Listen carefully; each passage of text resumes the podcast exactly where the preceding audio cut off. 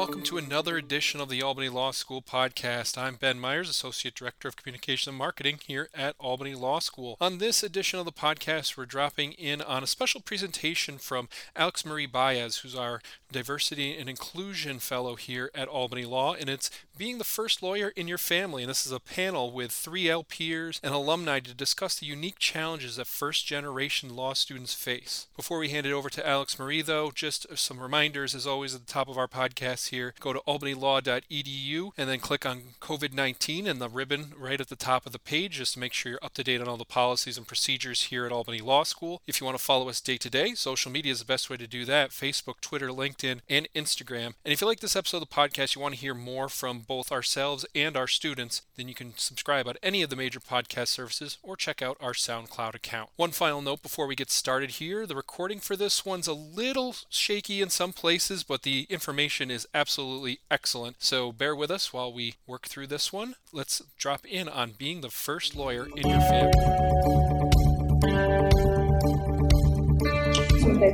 All right, everybody. Thank you so much for coming. And we do have some of your peers attending virtually. You don't see that, but it's here on my screen. But thank you all for coming to being the first lawyer in your family. You forget who I am. I'm Alex Baez, the Diversity, Equity, and Inclusion Postgraduate Fellow. I myself am a first generation, not just law student, but I am the first in my family to attend any higher education and as well as completing high school. So this is very near and dear to me, these issues, and I understand them quite well. I attended Texas Tech University over in Lubbock, Texas, if any of you have a clue where that is. It's in the panhandle of Texas, kind of in the middle of nowhere. Was out there all by myself for four years. My family's from Florida. And it was tough. And making the move from Texas to up here alone as well was very difficult. And so I did indeed make it through law school here. So it's possible to be first gen and make it happen. I do have my JD now. But I, I will admit it didn't happen without a lot of surprises and twists and turns along the way. And a lot of self doubt is something I personally dealt with in law school. My family really, even to this day, still has a very hard time understanding the amount of stress I was under, the workload that happened and that's happening to me now. And they even struggle a little bit to understand my actual career at this point. And so I, I can really understand how difficult those conversations can become with yourself, with your identity, and with your family members.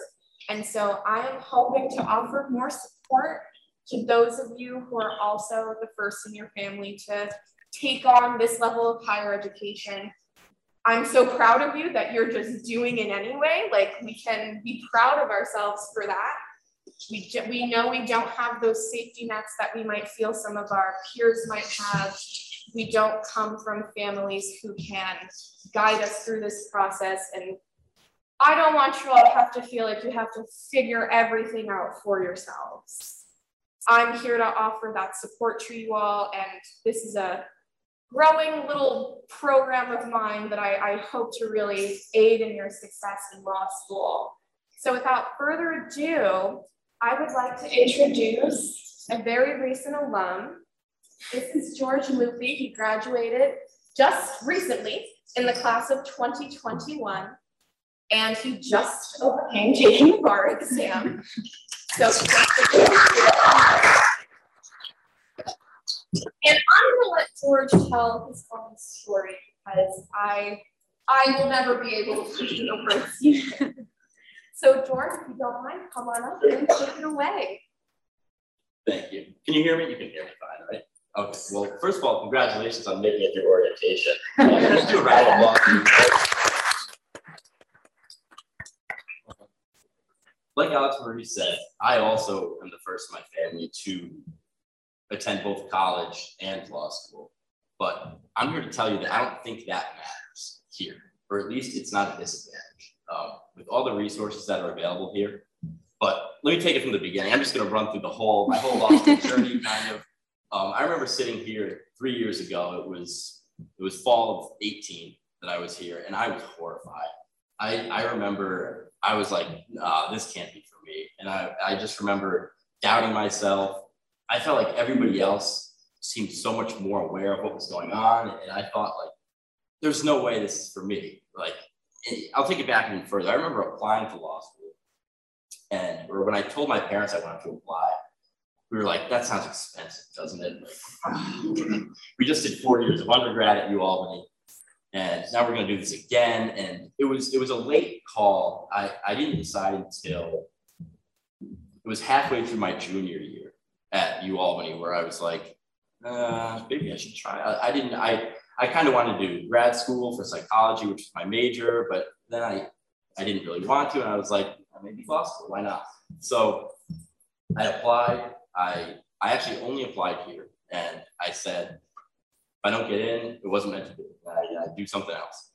So that was I some maybe February of 18 that I applied, something like that, and I, I was accepted, of course. And I remember all summer being so nervous, like, is this the right decision? I, I don't know. It doesn't feel right. I don't know why. I just doubted myself so much. And even get orientation, I still did. I was like, oh, I don't, what am I doing? Like, I was so scared. But I remember feeling welcome immediately. Uh, the second I walked in front doors there by the two L's, the three L's, and even the professors up front, I just, it felt right. I was still a nervous wreck for the first, or the whole orientation week, the first two weeks. Um, then I start thinking about finals and schoolwork and just add that on top of it. And I'm like, I'm not sure if this is for me. I, I still didn't know. And this, I don't, not to freak you out too much, but my thought process, my first semester always was, your grades don't, you're going to get one grade kind of at the end of the semester. And I was like, well, I'm not going to know until it's too late whether this was a good call or not. And I spent a lot of time calculating, right, what if I get an A here, three B's, or, or two B's in May? Like, what, what's that going to look like? What, what are the numbers going to come out to be? And if, if I had spent the time just reviewing notes the time that I was doing all that thinking, I probably would have been more effective up front. Um, another thing that, I, that helped ease uh, a lot of my stress in the first semester, I think, was and a buddy and I, his name's Jerry. What, what we would always do is make sure that not 24 hours would pass where we were stuck in confusion with something. And, and that just, I don't, something about that made us felt good, where whether it was a law, a case, or something we, we didn't understand, it, it made us feel like we had control over what we were doing in the material, where like, say there was some, the, some sort of weird contracts mailbox rule or something. Say there was a little piece we didn't understand, we would make sure to go to the professor within within that day or within the next day. And something about that, we really felt like we like not powerful, but we had control over it, and it helped us get through instead of sitting there uneasy. Uh, you know, if you let too much time go on, you don't look it up. Then next week there's something else you didn't get. You forgot about the mailbox rule. That thing's out the window. You know, I, I don't know. Little things like that, I think, really made a difference. Um, and I'll also say this: I think getting involved in things really makes a big difference. Um, there's not as much, I think, in the first semester that you can get involved in as maybe second semester or second year, but there are definitely clubs and things you can join. But I, I didn't join anything immediately, uh, but I definitely recommend anything that looks interesting um, for two reasons: for to build a resume, and also to just the sense of community. It's just it's so much better to be able to take your mind off the schoolwork a bit and do something like that. Um, I was a member of the Albany Law Review, and I was a TA for property law also. And those were those were good. They were tough and, and a lot of work, but it was good ways to take my mind off of the readings and the, the finals and stuff. Um, and I, I don't know how to word this, but there was a point where I stopped being nervous. And I don't know when that point was, but I just remember a point where I said, I'm not nervous um, I understand that probably sounds like a backwards LSAT question, but there, was a, there was a point in time where I looked back and said, I'm not, I'm not nervous. And, and I think it was even before the first grades came out. It, it, I just, I was just in a routine of, of going to class every day. I felt like I was kind of getting the material. I was making friends, um, talking to professors outside of class, which was huge for me. They, they are always, I can't stress enough how available they are. Um, I was always so afraid I was going to annoy them because I would ask so many questions, but uh, maybe I did annoy them. I have no idea. I, I thought that was very helpful. Um, I'd like to talk about finals just a little bit, just because that is very stressful. And especially your first semester, you have no idea what it's going to be like. And correct me if I'm wrong, but I, I think it's still like this. Most, there, there's not a lot of grades along the way, other than the finals. Still, I think usually most, most classes, it's just going to be the final grade. But I mean, you can spend all the time with, like I did, freaking out over it's all going to ride on this one day, this, this one four hour period. But if, if you're really doing the work along the way, making sure you understand it, talking to the professors, the final is just going to come automatically. And there's not going to be, it should not be stressful. They are tricky, there are, you know, but you will make it through those if you, if you do all the work along the way. Um, another thing I want to touch on is, is how great um, the Career and Professional Development Center is, which we have Dean Fitzpatrick sitting here. Um, I owe her my life probably at this point. um, yeah, absolutely. I so after the first semester's grades came out is when I started to apply for summer internships uh, that first summer. And I ended up, thanks to her, securing an internship uh, at the Northern District of New York with a federal judge. And that was a great experience. And I will honestly say I would not have made it through that without intro to lawyering. And I know you'll hear things about intro to lawyering. We have Professor Kidd up there. um, that that class was so helpful, whether it was the memos, the blue booking, which you'll have a lot of fun with soon. Um, I, I, definitely, I, I, was writing memos. Even I, I drafted a, an actual opinion there. I there's no way I would have survived that without. I had Professor Pinchuk at the time, um, and that was great. So then I entered the second year, and I'm now I'm starting to feel good. You know, I'm, I'm getting decent grades. Like, all right, this is going well. And I'm thinking something's got to go wrong. Like this is this is going well for something to not go wrong. And of course, COVID hits right in, the middle of the second year for me. So it was my second semester of my second year when that happened. And I remember like, oh, like nobody knew what was going to happen. Um, and I'll say maybe the first two weeks were a rough adjustment, maybe, maybe three. But after that, it, it felt normal and it really did. And I, I am so thankful for the professors and all the faculty for making that feel like we were still here. Like I, obviously I knew I was at home, but I felt like I was here. If anything, I, I think the professors were more available because they were so aware of what was going on. So hopefully that doesn't happen to you where you have to be remote. But if you do, I assure you, it, it is not going to ruin this experience at all. It definitely did not for me. Um, so then, yep, my third year flew by, and that was, I, I had a job secured at that point, which I'll, I'll come back to that later. But finish up third year, and I, I remember looking back in my third year, how nervous I was up front. And I thought, man, what, like, what was there to be so nervous about? I, I like, I, I'm surprised. Like, it, it's hard, it's hard to imagine how afraid I was up front after going through the whole experience with just the community in general all the friends I made, the, the, the, staff, everybody. It was just such a great experience. I can't even imagine why I was so nervous in front. I, I almost, it's hard for me to remember. Um, so then I make it, I graduate, um, and then the bar exam comes, right? That, that's, I'm sure that's not on your radar too much at this point. You, you gotta get three years before that, but I'll touch on it a little bit. I definitely felt so prepared, more prepared than I would have imagined there were so many little things that in my, I use BARBRI, that's to review. There were so many things I already knew, knew so well just from the professors here. I, I was stumped. Like I, I had always read online, oh, we didn't learn this in law school, blah, blah, blah. You're going to learn all this new stuff. I felt like I knew 90% of that material already just from, I mean, really. And that was so helpful. Just, and I, I spent way too much time like Googling things, seeing people on Reddit, what they're talking about. Like I probably shouldn't have done that and I was like, what are these people talking about? Like, what, what school did they go to? You know, like I, I don't know. I felt very prepared. And I, the school offered, it was virtual lunches with Professor, Professor Buffington. Um, those were so helpful. Those, it was just a way to just, even, even if you didn't talk about anything substantive that day, just to talk to him about your fears, anxieties, that was great. That, that whole thing was great. Um, so the bar exam, and it was virtual, of course, for me. So I decided I was going to do it at my house. And I realized I've got to do something about these neighbors if I'm going to do this, just, just in case. So I, a good friend of mine lives right next door. He's, he's 22 years old. So I just, and he does a lot of garage work and stuff outside. So I shoot him a text a couple days before, say, hey, just, just so you know, I have the bar exam Tuesday and Wednesday coming up.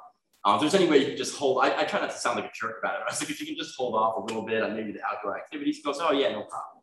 So then the ladies, the neighbors on my, my other side, I tell them the same thing, like, hey, kind of make a joke out of it. Hey, I'm taking the bar exam. So I feel like I've taken care of the whole thing. And wouldn't some paving company show up two days before? I mean, that road had been paved in 25 years. and these people show, and I, I, didn't know what to do. wasn't going to ask them if they could just put the paving job up. so I, I kind of rigged this trap up of like fans and, and, and, air conditioners in the window to just just for, for noise to make sure that there was going to be nothing. And luckily, I don't know if they worked that day because I couldn't hear it either way. It, it all worked out. Um, so that's over. That was stressful, but you've got time before you have to worry about that whole thing. Um, I definitely also want to talk about landing a job, securing a job. That that was a big fear for me before law school. Also, is this going to be worth it? Um, what's going to am I going to get a job right away? I, have now got to go into debt again, do three years without working again. Is, is, this going to be worth it? And again, Dean Fitzpatrick, I, I owe all this to you, really. I no, George, it's not true. no, I I remember. So this was after the first year. This was after my first year when the first year's grades came out or whatever. And I emailed her. Um, so after the first year, some firms offer interviews here on campus. The first round would be here. And then if you make it past, you would maybe go to their firm. I'm not sure how it's been and stuff, but that's how it was for me. And I, I, I knew I wanted to stay in Albany. I, I, said, there's no, I've been in Albany my whole life. There's no way I'm, I'm going anywhere else. And I remember emailing Dean Fitzpatrick and saying that, saying, do you think these Albany firms would be a good fit? I'm thinking of applying. Do you have any advice? And I remember she said something. She was like, why just the Albany ones? And I was, and I was like, I don't know. That, that's just where I'm supposed to be. Like, I felt like that was, why not? Obviously, the Albany ones. And she was like, are you sure? Like, are, and why don't you come in and talk? So I came in and she, I remember her saying, have you thought about the city, the city firms? What about the Manhattan firms? And I was like, no way. I don't want anything to do with that. I, didn't want I didn't want to be anywhere near there. Then I started looking into it. You know, I I, I looked at the salary. Yeah, that looked good. maybe I'll maybe I'll, I'll, I'll, throw my hat. See what happens.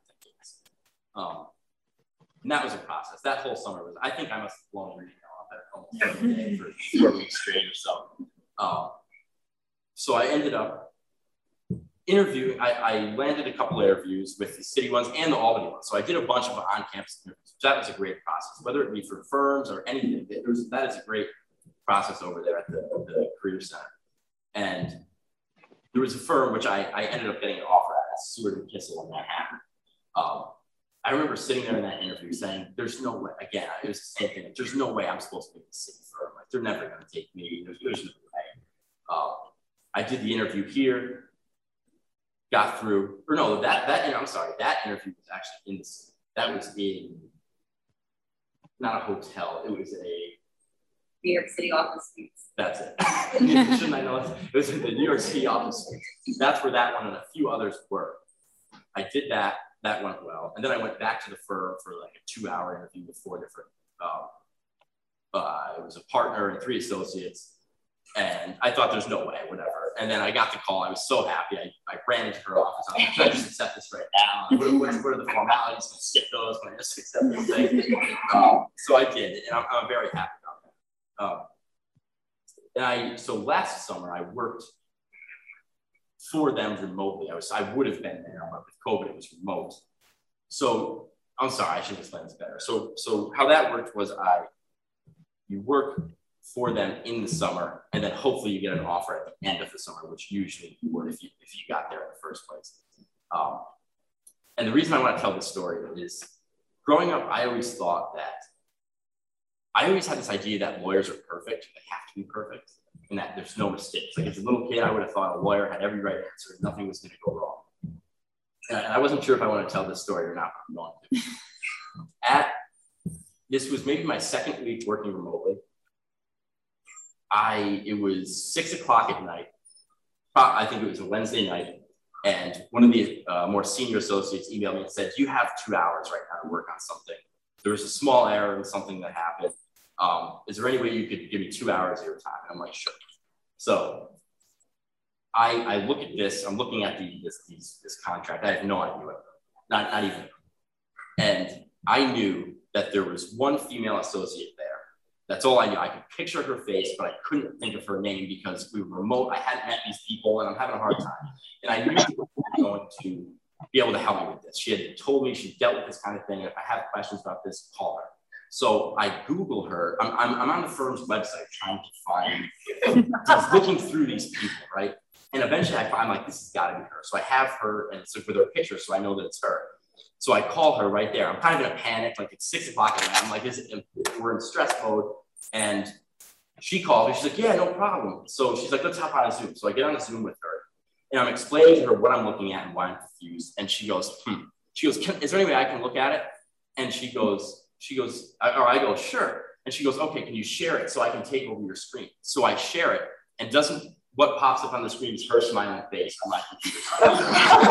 is that's that's what popped up on the screen. And I sat there and sunk into my chair and I was like, oh my God. But no, her and I have a friendly relationship now. And I just wanted to humiliate myself a bit and say that like we're nobody expects you to be perfect with the stuff you do. We're, we're gonna make mistakes, maybe not that ridiculous mistake, but you know, there's there's always gonna be some silly thing. No, nobody's gonna judge you for that. If you you get cold called in class and say something silly, nobody's going to remember that, right? Nobody thinks that. You, you maybe it sticks with you, but nobody else thinks of that kind of thing. And that was a fear I had to overcome. Is that I, I always felt like everybody was watching me or paying attention to me. Everybody's so focused on what they're doing and all the work. Nobody's nobody's worried about what you've got going on, really. Um, so I remember I just I keep thinking back to how anxious I was, and I say this not to boast, not to put importance on rank, but I remember being, I was so afraid saying, there's no way I can't pass these things. And I ended up in the top five in my class. And I tell you that to say that your fears and your anxieties up front are not, will not define how well you can do in law school or your ability to get through this and succeed. Because I think that I was probably more nervous than the average person and more doubtful of myself. Um, and I did it. I graduated. The bar's over. Hopefully, I passed. I guess we don't know yet. We'll find out in a couple months. Um, I guess as I wrap this up, I just wanted to. There was three things that I really wish that I, I thought of or, or knew in the beginning. Um, the, the first one being, as difficult as this is, and as hard as this will be, it's always going to be manageable. There, there is always going to be a resource, whether it be a 2L, a 3L, professor, uh, career center. There, there is going to be somebody to help you, an alumni, anybody. There's always somebody to talk to. And I definitely took advantage of that eventually. I would talk to even the, the more senior students, just hearing from them, like, hey, how, how did, what did you do for finals? What did, did you, how did you take notes? Just hearing things from different people was so helpful. So you, you can get through it. There's days where you might say, why am I doing this? What am I doing here? But it always will be manageable. That's for sure. The second thing is I hope you remember to have fun with this it's of course take it seriously, but you have to have fun, whether it be on Friday night, Saturday night. You, you need to take your mind off the work at some point. You can't, it can't be seven days a week, all day and all night long. There, there's no way that that would be success. Um, and the final thing that, I, that, that I'll leave you with, and this is, was the most important to me, looking back, I think if I had known this, is that whether you're coming in straight from undergrad right now, whether you've taken gap years, you know, whether everybody in your lawyer is a family, whether nobody in your lawyer is a family, nobody in this room or in this in your class has an advantage over you or is in a better spot. You you truly you're here because you deserve to be, and you've worked so hard. You got through the application process, the LSATs, everything, and you're here now. And just remember that you, you can do this and you can do this just like everybody for sure. Um, I, I could not be more proud to have gone to the school. I'm so happy with the way everything turned out with the job. Um, I could not be happy. Um, so please feel free to reach out to me if you have any questions about anything along the way. I'm always, because I, I, couldn't, again, I couldn't have done this without reaching out to people who had done this before or who were years ahead of me. There's no way I would have been able to do this. Um, so I'll leave you with that and good luck next week and over the next three years. Uh, thank you.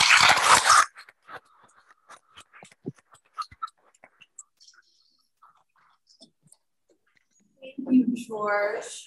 That was so inspiring, and I already graduated.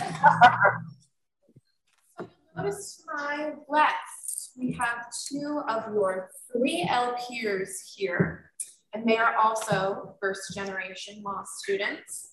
And I'm going to go ahead and introduce them. On the end there, we have Jenna Di Benedetto. You may recognize her if she gave you tours or was your orientation leader. Jenna is a third year. She's set to graduate in May of next year. That sounds closer than you thought, doesn't it? She's a student ambassador for the law school's Office of Admissions, and this academic year is Gabrielli Chair for moot court. She has interned with the Albany County District Attorney's Office Appeals Bureau and the Rensselaer County District Attorney's Office, gaining experience in appeals and criminal prosecution, respectively. She's also worked at Cullen and Dyckman LLP, where she worked on energy law matters, as well as with the New York City Department of Environmental Protection. Before law school, she received her Bachelor's of Arts in Environmental Studies and Anthropology from Fordham University in 2018. Welcome, Jenna. Thank you. We also have here Kristen, who you may also recognize as one of your orientation leaders. This is Kristen Davis, and she's also a third year originally from Florida, as am I. We have that in common. Fortunately or unfortunately, it came by the day. Set to graduate in May as well.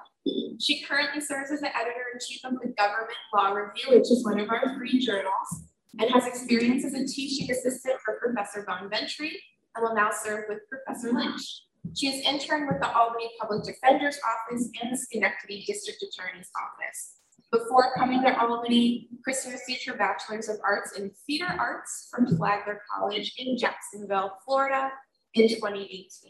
Welcome to our two lovely panelists.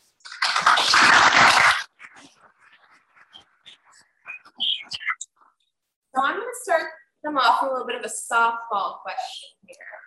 And that is what made you take the leap to decide to become the first in your family to pursue a law degree?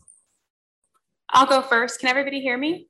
Okay. Um, so I was asked to join the mock trial team because they needed witnesses. And then one day, one of the lawyers didn't show up at a competition. So I jumped in and was the lawyer that day. I didn't know what I was doing and I was terrible.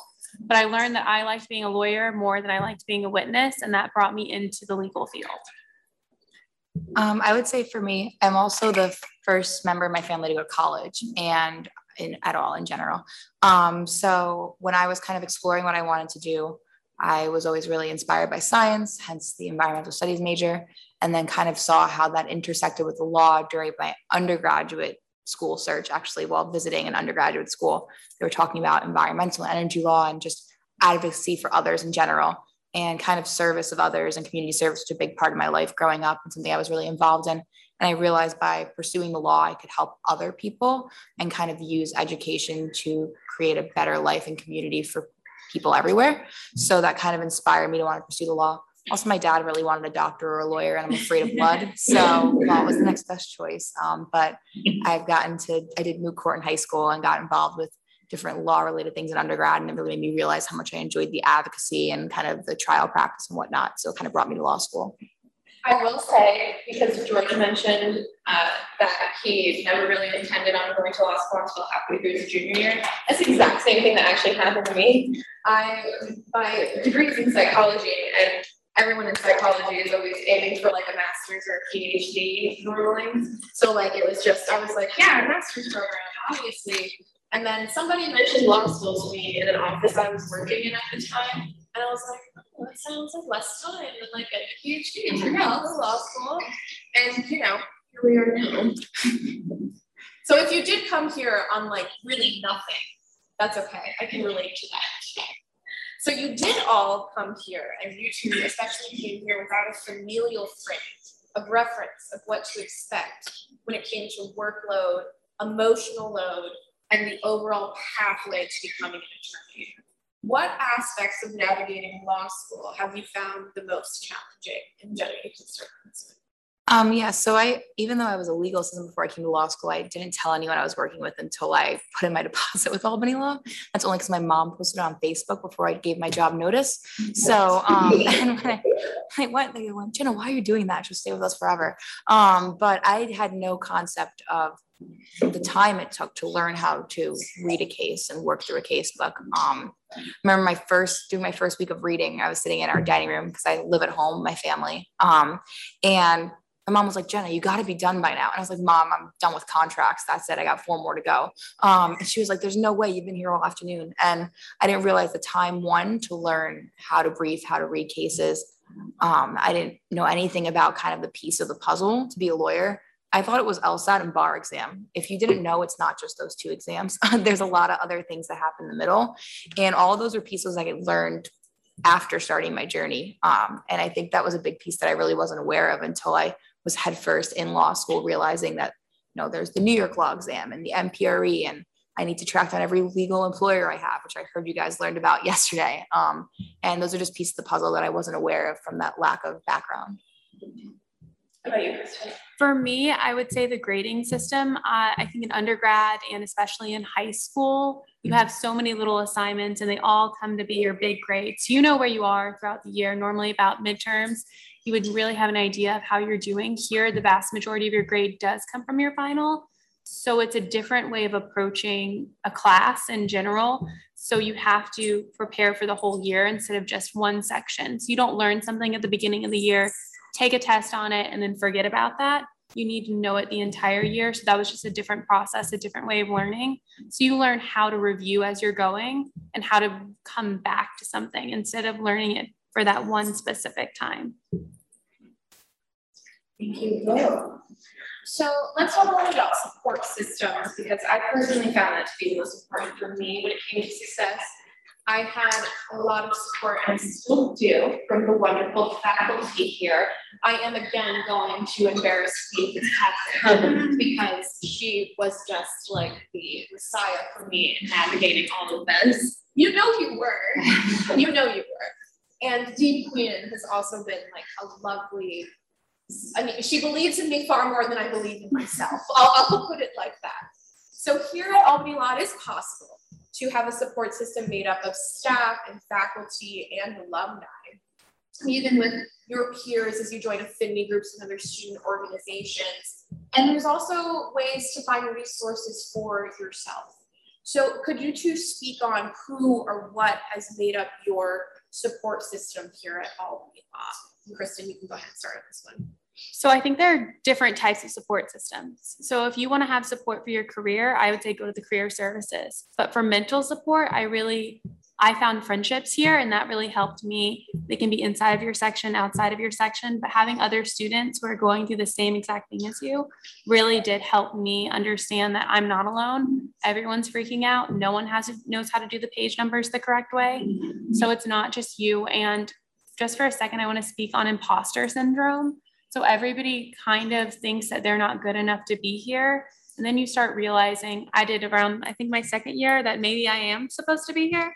And it doesn't matter what grade you get, you still think that. Like I'm still a little bit scared about getting cold called this year and I'm going into my third year. Mm-hmm. So it's just something that everyone's going to deal with. And then another way of getting support is kind of academic support. And I would say go to your professors. Right now is the perfect time to go and meet them. You don't have to have a question to go to their office hours. You can just go and say, Hi, my name is Kristen. I was wondering if I could talk to you a little bit about where you got or what you what law you're interested in, anything like that. Because normally people don't go to their professors until the very end. They'll go around midterms, they'll go around finals, and then everybody's going to be going. So you won't have as much time. So really trying to foster those relationships with your professors now. Yeah, I would um definitely say uh, she's not here, but Joanne Casey is my career advisor, and um I promise her if I ever become a judge, she's actually my date to my like confirmation and know, my, my swearing in. Um, the the woman will take my call in the middle of the night. Um, she'll take it while she's on medical leave getting surgery. She took it while she was on vacation two weeks ago, laying at her family's pool because I called her in a panic. Um, and she, she's been an incredible support system to me. I've come into the career center crying, screaming, celebrating, um, and she's been part of all of it. My professors have also been great.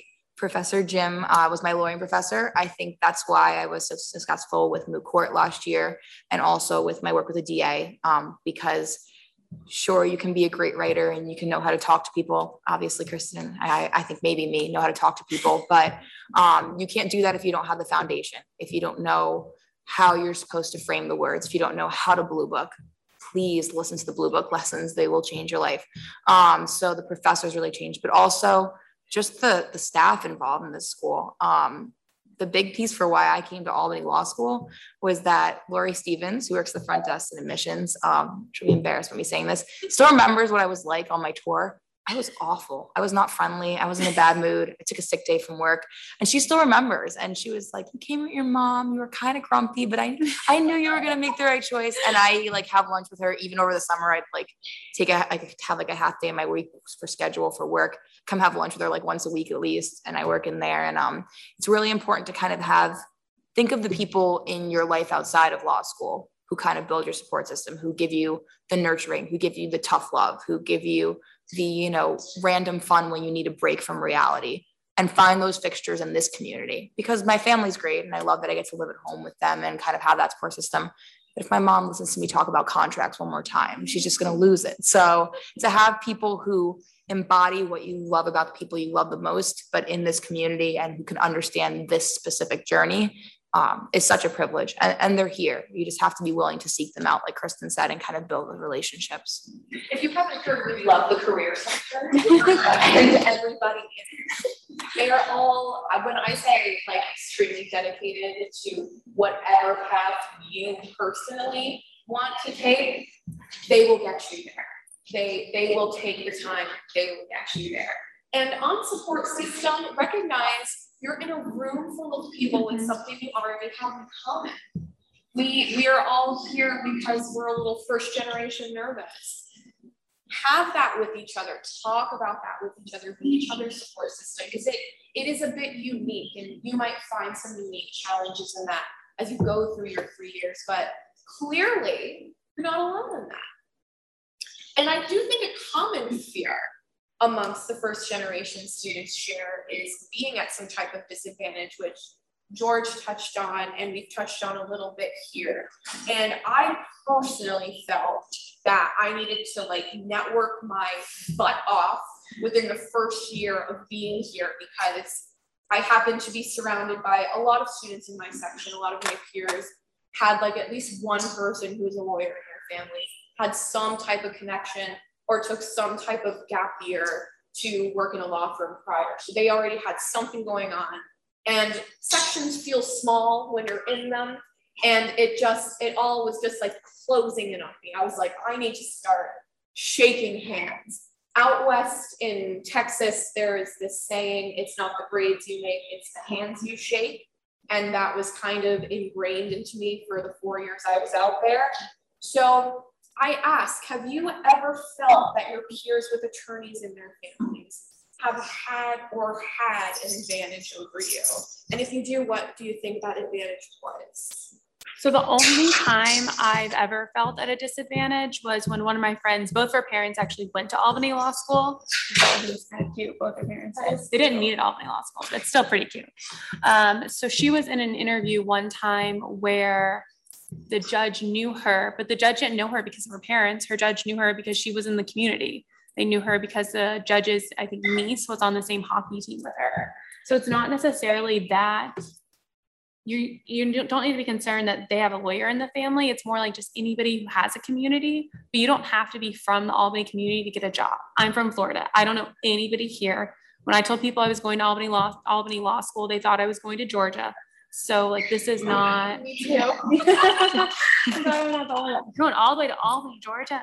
No, I'm going to New York. Um, so you don't have to be they're not looking at the connection as much as they're looking at your resume. So if you're, if I'm next to somebody whose parents were a lawyer, but their resume isn't the same as mine, they're going to pick the person with the better resume. Like you, if you have the same qualifications, that's what I would be working on right now. How do you distinguish yourself?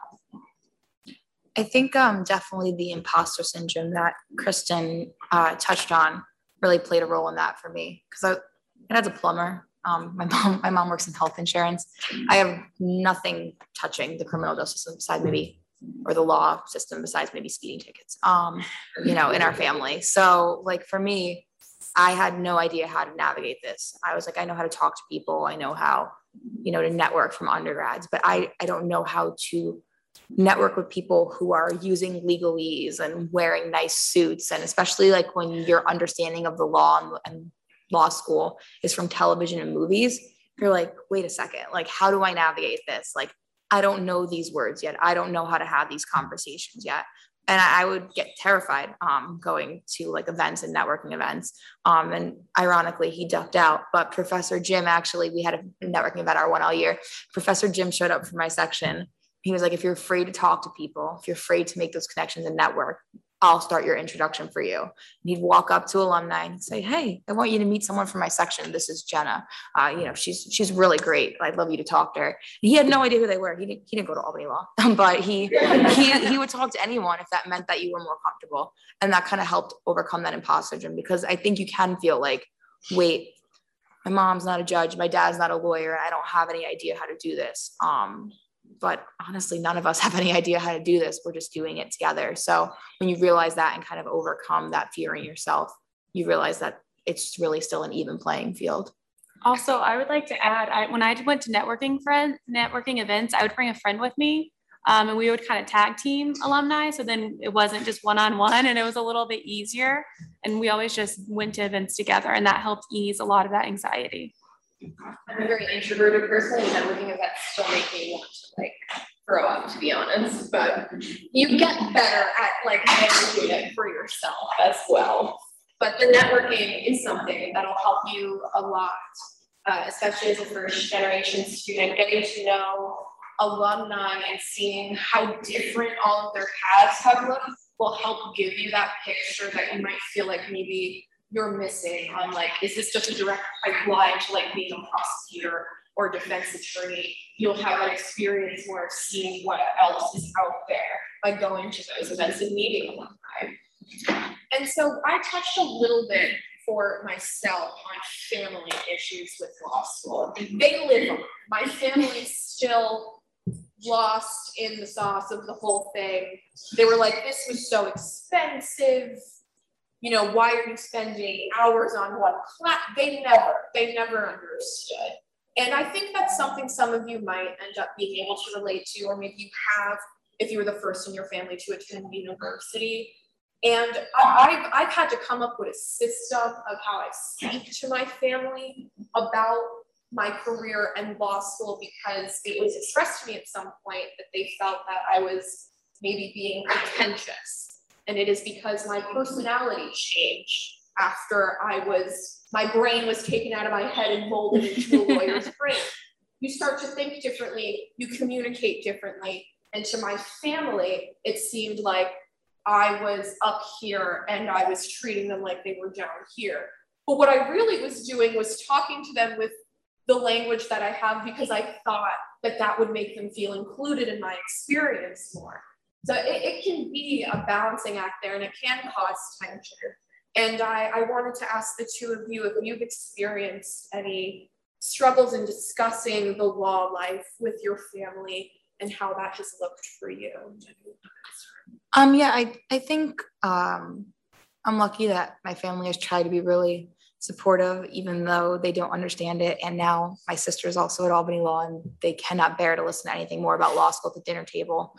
My brother's so glad he's not going to law school. Um, but, um, you know, it's hard to kind of, one, have um, being the first person to go to college, have that justification for the expense you might be accruing. If you're not, congratulations. But if you are, it's okay. Um, and that consideration of like having to understand that you're investing in yourself, you're investing in your future and the future of your family, one. And two, um, to kind of have to reconcile the fact that what might seem super exciting or interesting to you might not always be to them. Like I'll come home with my mom about something that happened in class. She's like, okay, Jen, okay. And like I could see she's really trying to turn the wheels over, but she has no idea what I'm talking about. Um, and that's it's not her fault and that's not my fault. And part of that is understanding that you can celebrate, you know, acing that cold call, or you can mourn not acing that cold call or that midterm or whatever it might be. Um, and, and still understand that it's not your family not being excited for you because they don't understand. Because I know my family's excited at me. I'm from like an old school Italian family. They don't compliment in in uh, in close quarters. They compliment to strangers, and then you hear about it third person. And like I'm always like, oh, like they probably think I'm making a mock of myself. And then I like go to a family event. Someone like, your dad said the nicest thing about something that happened in class to you, and I was like, I didn't even know he was listening to that. Um, but so so don't worry if there's that little bit of lost in translation when kind of sharing your experience, um, because it is your experience, and they're trying their best to kind of be part of that journey with you. Yeah, I would I would kind of echo what Jenna said. There is a loss in translation. They just won't understand the terms you're using. So you can, there are two ways to do it. You can either try to explain the terms to them. My dad personally, he has a GED, so he doesn't have a high school degree. So he doesn't understand most of the things I do. And I've tried to explain it, but at some point, there are certain things that it's easier not to explain. And that's a personal choice, whether or not, like I'm on government law review. Explaining to him the difference between a law review and government law review isn't going to change anything he, it doesn't matter in the long run to me that he knows the difference between the two. So I just tell him the one thing that he needs to know. So that's something that really helped me communicate.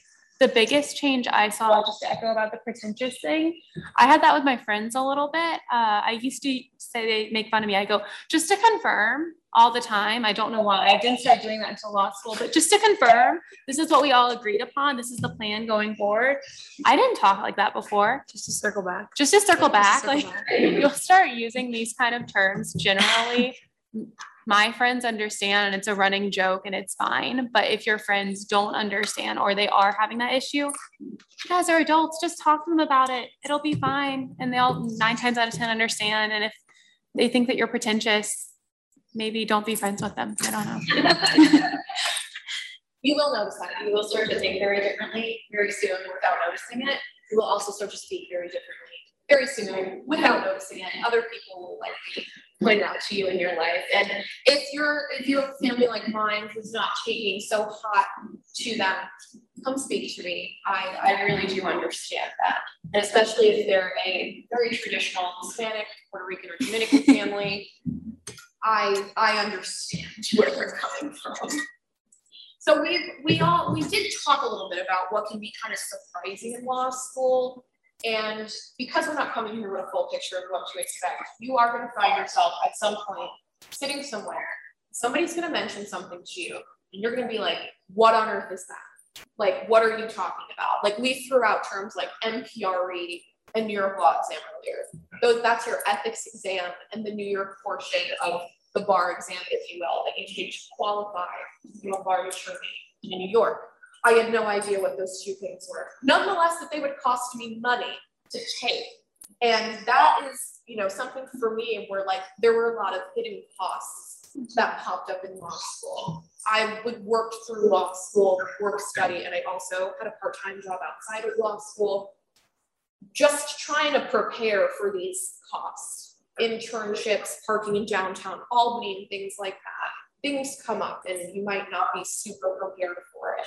And so were there were there things that shocked you in the worst way possible about law school that made you think, oh my gosh, everyone else probably knew about this. And it's literally just me who had no idea. Kristen. Yeah. So the good thing about most of those is it doesn't matter if you're first in the family, it's going to impact everybody a little bit. So the first thing I would say is terminology. Your teacher's like procedural posture. You heard that so many times during orientation, and I'm going to tell you, I didn't know what that was until like a year ago. But the good thing is the students who are not or who are not versed in their family also don't know what that means nine times out of 10, unless it was a very boring kitchen table. So you're on an even playing field. The other thing is supplementals that I didn't know what that meant. if I'm buying a textbook, I want that to be my textbook. Why am I spending $50 for another thing that my teacher didn't even write? So, my advice on that so, what a supplemental is. So, somebody at some point said, This is really hard to understand. There are a bunch of old language in here. I'm just going to put this in English so that you will understand it. Our library has a bunch of supplementals in there. So, you don't have to buy them necessarily. And the supplementals are not written by your professor, so they might have information that's different than your professor. So just be aware of that. Also, with outlines, you guys are going to get outlines from your peers, everyone does. Um, just make sure you're checking that with your teacher. Make sure that what your teacher said is the same as that outline. Don't just go off the outline because you heard that this is an A outline. So those were, I think, the big things that surprised me. Um, I definitely think the the hidden cost would surprise me and how quickly things pop up on you joke about the New York Law exam because I have to finish the course by Tuesday. Um, I just started it. I just did the welcome message this morning. Um, so you know, it's only only my future on the line. Uh, but I kid. Um, but things like that, they slip up on you. You really have to be on top of your calendar. I joke that I have like three different planners and I'm the queen of Outlook. I told my mother to send me Outlook events to go to the mall with her. Um, and I still sometimes things slip through the cracks because there's so much going on it's sensory overload at times. There's always an event going on. There's a meeting at nine o'clock. Why SBA decides to meet at 8 p.m. on a Monday is beyond me. Albert, I'm looking at you. But um, you know, but these these things come up and you don't realize how quickly the hours disappear from the week is I guess the biggest takeaway. When I before I started law school, I read on a blog somewhere, they said for every one hour in class, assume it'll take you two hours outside of class you heard from my story, contracts did not take me two hours outside of class. Um, the time slips away, and I had to realize how to be really mindful about my time and really mindful about how I exhausted it outside of a classroom so that it wasn't draining me. So that's how much I was involved in clubs or organizations, how much I was involved in socialization, and whether or not that was important to my mental health and well being. When you're in college, it's easy for you to be like, oh, well, like I'll finish that reading later. Like I'm gonna go to the dining hall or I'm gonna go hang out with my friends. Or I went to school in the city. I'm gonna go into Manhattan randomly because that's what my friends are doing tonight. And you kind of have to have a little bit more one self-control and two understanding of what you need to be well-rounded. It's okay if you don't want to socialize every night. It's okay if you say I'm only gonna kind of hang out with my friends one night on the weekend because this other night I really need to not be with my books and just be quiet and relaxed and in my apartment because that's what I need for myself. Um, so that was the biggest realization that like you can't manage it all. If you thought you could manage it all in undergrad, you simply can't wear 17 different hats in law school. You have to find what you're passionate about and what kind of works for you and go from there. And you, you might encounter other unique things that kind of surprise you that you feel like maybe we or other first generation students were aware of. What I have to say to that is there's no way with how many students that are here that you're the only one who's surprised by something. It's it, it's it doesn't matter if you're first generation or not. There will always be things that come up that are shocking, maybe you weren't prepared for. And it's okay. As you I am living proof that you will be fine. Like you will still make it to the end and graduate and be just fine. And I I would echo what Jenna said. Keep up on that calendar the days just come and go. There's some weeks that feel like forever, and then there's some weeks that are like that. And staying organized will really help you, especially when things pop up out of nowhere that you weren't anticipating. You can have some wiggle room in your schedule and be prepared. And so before we open it up, is there any last piece of advice you two would like to offer to our wonderful guests here today? Um, I would just say, which if you've ever interacted with me through admissions or heard someone else complain about interacting with me through admissions, you're supposed to be here. If you weren't here, you wouldn't be. Um, the people in admissions always tell me it's a really easy job for them to accept an applicant with good grades, great recommendations, a good LSAT score but it's the tough job for them to then sell you that this is the right place. And for whatever reason, each and every one of you decided this was the right place for you. So what I say to you is in the moments that you get a cold call that goes bad, or a professor, you know, Professor Heverly stopped my torts class in the middle of class one day and was like, if you're on the fence and you're not sure and you really want to go be a vet, you should go be a vet and not be here. And I looked around the room and my peers were terrified.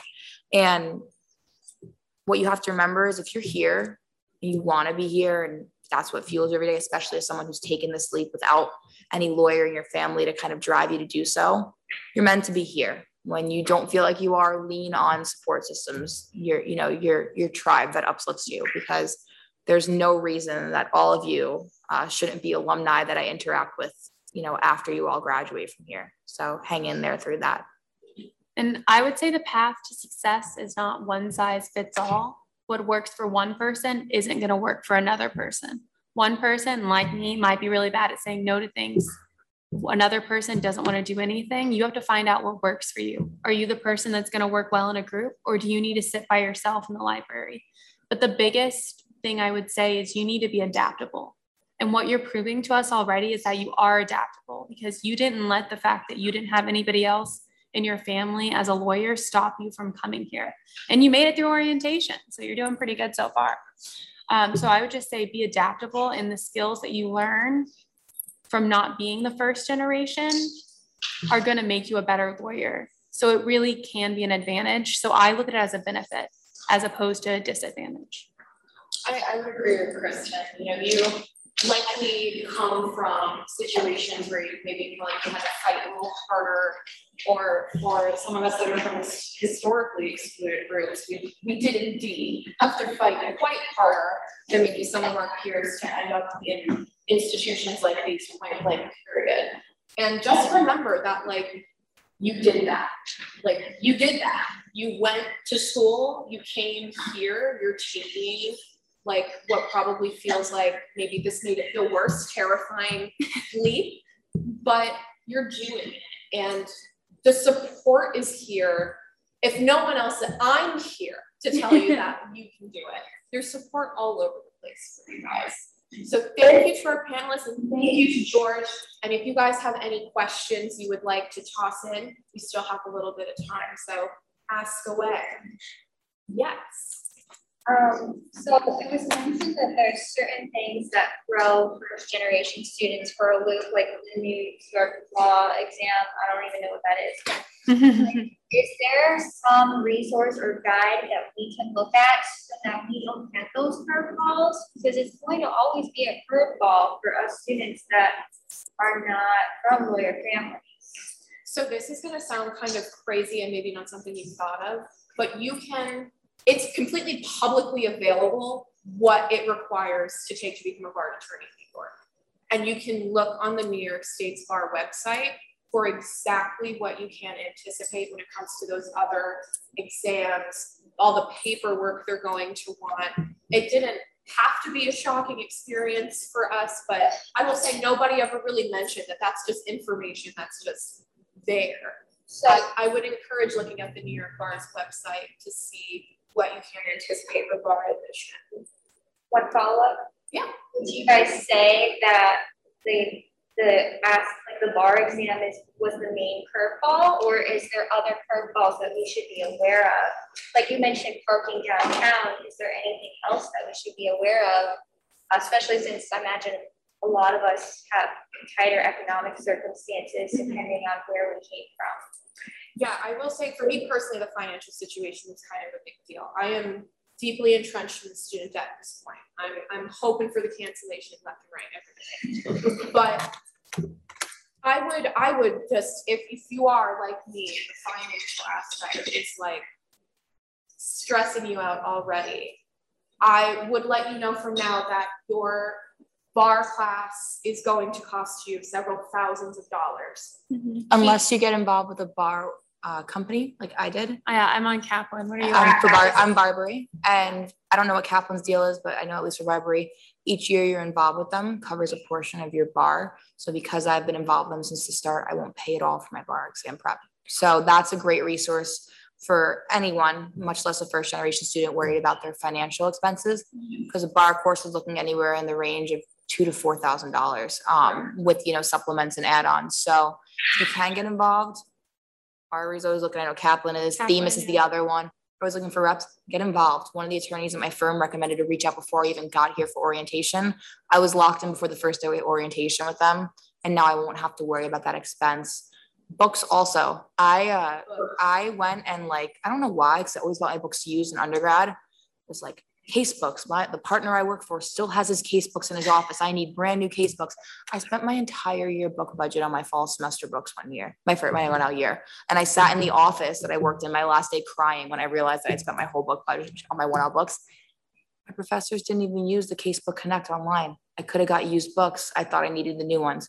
So take advantage of the fact that you know better reach out to your professors for your future semester. So over Christmas break, when you know you have your schedule for the spring, reach out to whoever your common law professor is.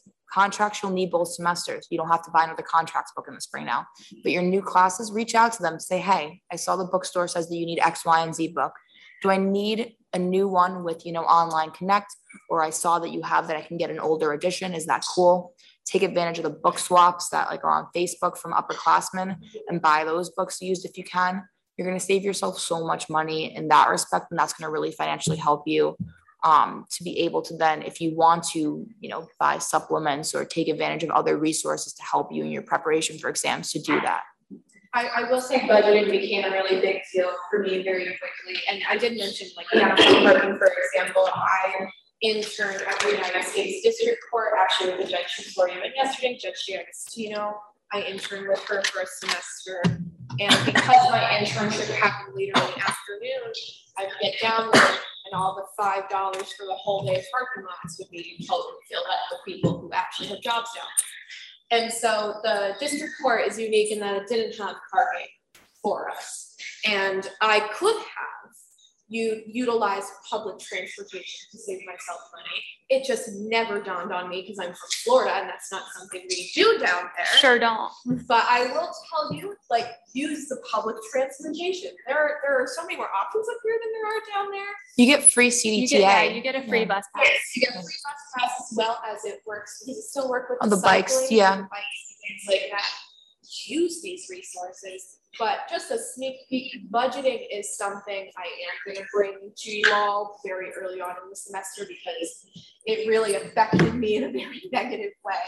Looking at, you know, what can I afford when it came time for bar prep? There are bar loans, and I was like, don't give me another loan. You know, like please, like anything but another loan. So I, I'm, I'm giving you the advice from now. Just know that things can be expensive, and what might seem expensive to you might not seem expensive to some of your peers. For me, the cost of taking how much was the MPRE? $135 It was a hundred.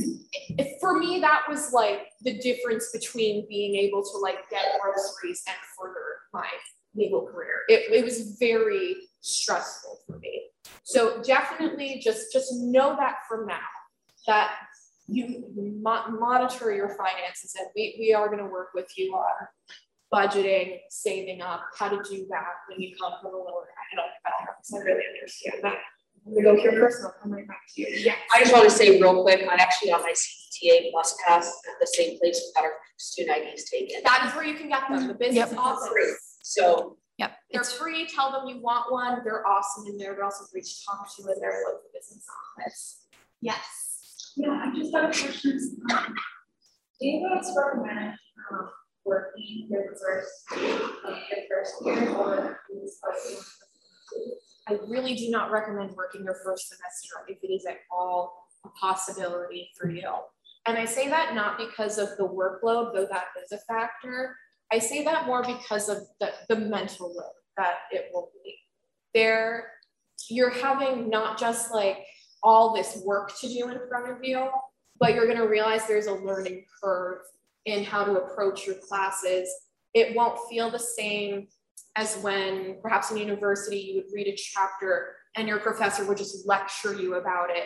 It won't be like that. You'll be expected to be comprehending more. And as mentioned, there will be likely one exam at the end where you're going to be tested on everything that you learned the entire semester. And it might change how you plan to approach studying and preparing.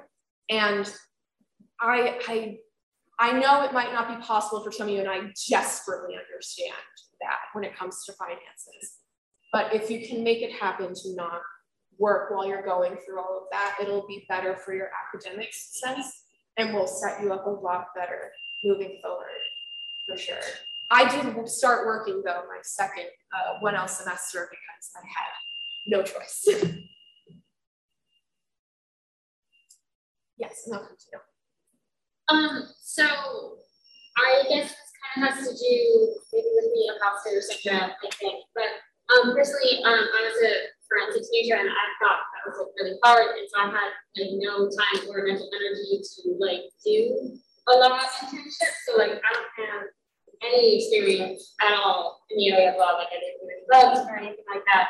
So like I feel like I don't know how to do literally anything. So the idea of like applying to an internship over the summer, I'm like, but why would they hire me? I know literally nothing. Like, do you learn that in intro to lawyering? I don't feel like I know anything. Oh my gosh, you're gonna be shocked how much you know. Am I wrong about that by the end yeah. of your first semester? A, a lot of it is um which I'm sure the career center could add to and your career advisor when you get their email shortly um can there's your plug uh will will tell you also. But um so many skills from other parts of your life transfer to the practice of law.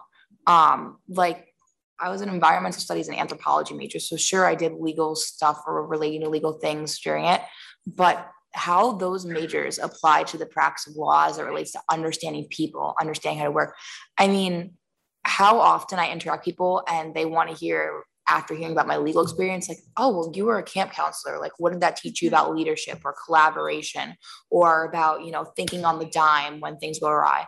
So, based on your experience, what you learn in those classes, maybe how it is to work through a scientific process or how it is to problem solve. All those things are still skills that you'll use in the practice of law, even if you don't realize it right now. And what you'll learn through the support of your faculty and your advisors and your academic advisor is how to turn those transferable skills into the skills you market for employment. So to say then, like, I worked at Fordham has something called RamVan. It's their intercampus transportation system. I worked behind the desk, like selling tickets and coordinating the routes. I turned checking the bank into being able to manage, you know, finances for an organization or being able to you know oversee route exchanges and all those things are leadership skills and all those things are practical work skills for how you'll interact with others when you work. So don't think that just because like you didn't work at the, le- the law firm of x y and z and didn't intern here there or somewhere else before you started this journey is going to in any way hinder you from still being a qualified applicant in that pool. I was I was secretary for four years of college, and as it turned out, that's still like my best made me, I was secretary to dean, and my life was just typing notes. It made me an incredible note taker when it came time for lecture in law school. And I also, my, my minor was in forensic sciences, so I, I, I know what you mean, that things are very different and the approach is more of that methodical scientific basis. But some of your peers might also, there, there are several who come in with science, scientific backgrounds and are just as successful. But your first semester, I know it feels like crazy and you guys are already like thinking all the way to summer, it happens to the best of us. You're gonna be a totally different person in terms of your knowledge by the time you're looking at internships. I would not put that burden on yourself right now like, I have no idea what I'm doing. Should I already be applying to internships? Nobody's expecting that of you at this mm-hmm. point. You haven't even put pen to paper yet. You'll learn how to write a memo in your first semester in lawyering. Lawyering is where you're going to learn how to do research. It's where you're going to learn how to do citations and become a better writer.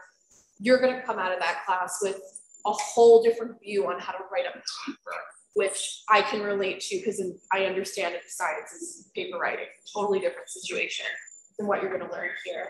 Keep that open mind when you're in class. Like you might have to let go of some former ways you've done things, especially if you are coming from those more scientific instead of philosophical backgrounds. You might be used to method method. You might have to get a little bit more in touch with your creative side. But no one's just throwing you to the wolves. Like that's never gonna. And even when you do intern, I've never had a supervising attorney who did not just teach me what I needed to know to succeed in their office. I mean, it's their office. They're not interested in me going out there and making them look like fools, right? No one will let that happen to you. We'll take one more question because we're a little over time, but I know you're all excited. Yeah.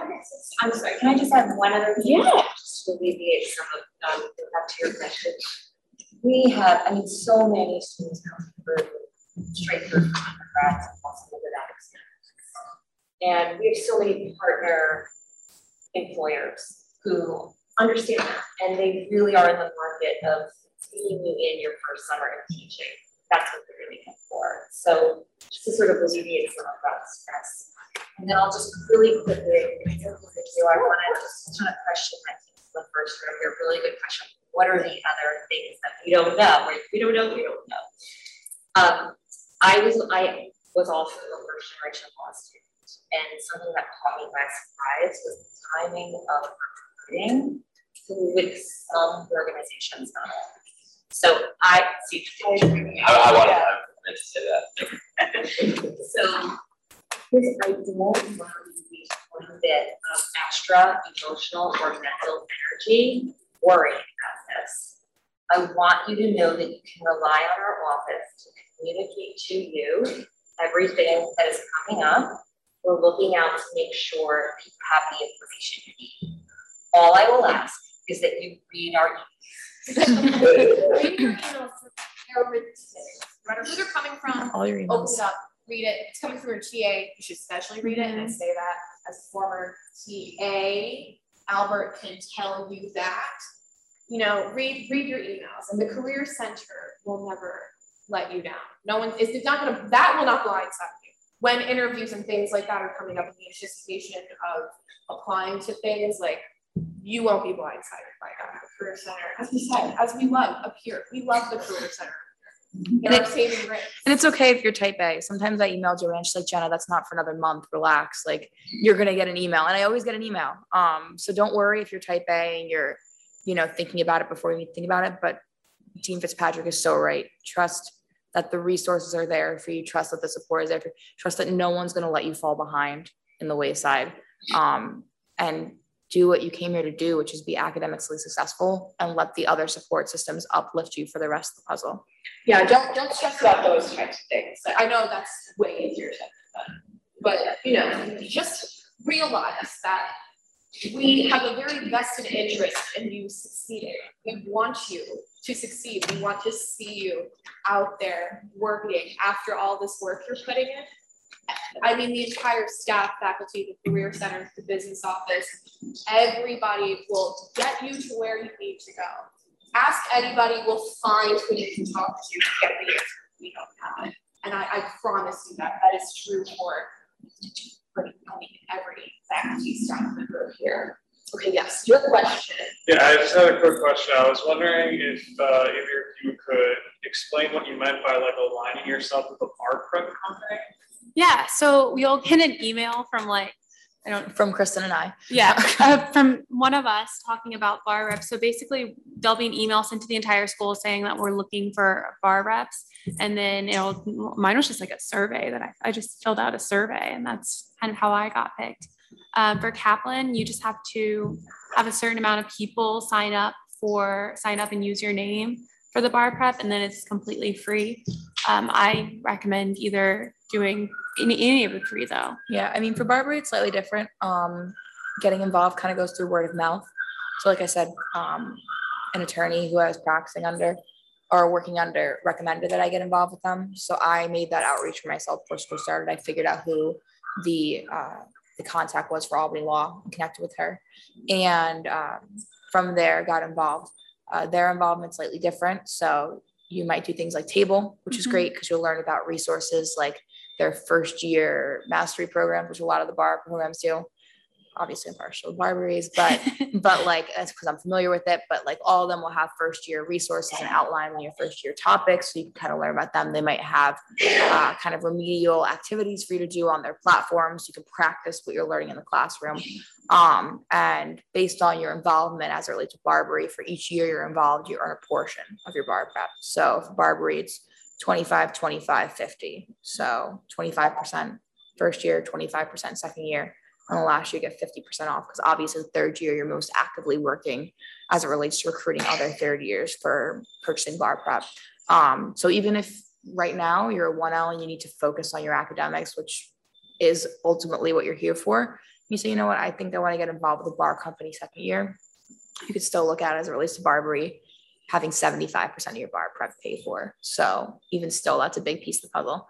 And if you're lucky um, to end up in a really great employer who pays for bar prep, I know at least BARBRI will pay you back for your service of working unpaid in law school if your if your firm pays for your bar prep for you. So That's true, some, some law firms, um, if you have an opportunity prior to graduates, offer your bar prep as well. And there uh, are also more than just the two bar companies mentioned here. You'll see Themis on campus as well. They're very popular. There's, there's actually There's like bar max, I think. bar maybe, max, one of the, there's also so public public interest. Um, if you're someone who is interested in doing public interest and public service work, I'm pretty sure all of the bar organizations do discounted rates for individuals using public interest or doing public interest work. You basically apply through it and show, you know, sustained proof that you're either working in it post grad or have been involved with it and continue or plan to continue being involved in it. And that could save you on your bar prep as well. I forgot about that. I didn't realize that. Sorry? Nobody needs to know.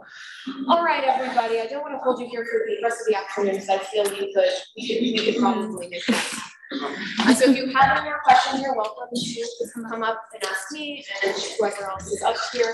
And I think by now you all are fully aware of what my email address is. You're welcome to send, I don't think I'm from this morning.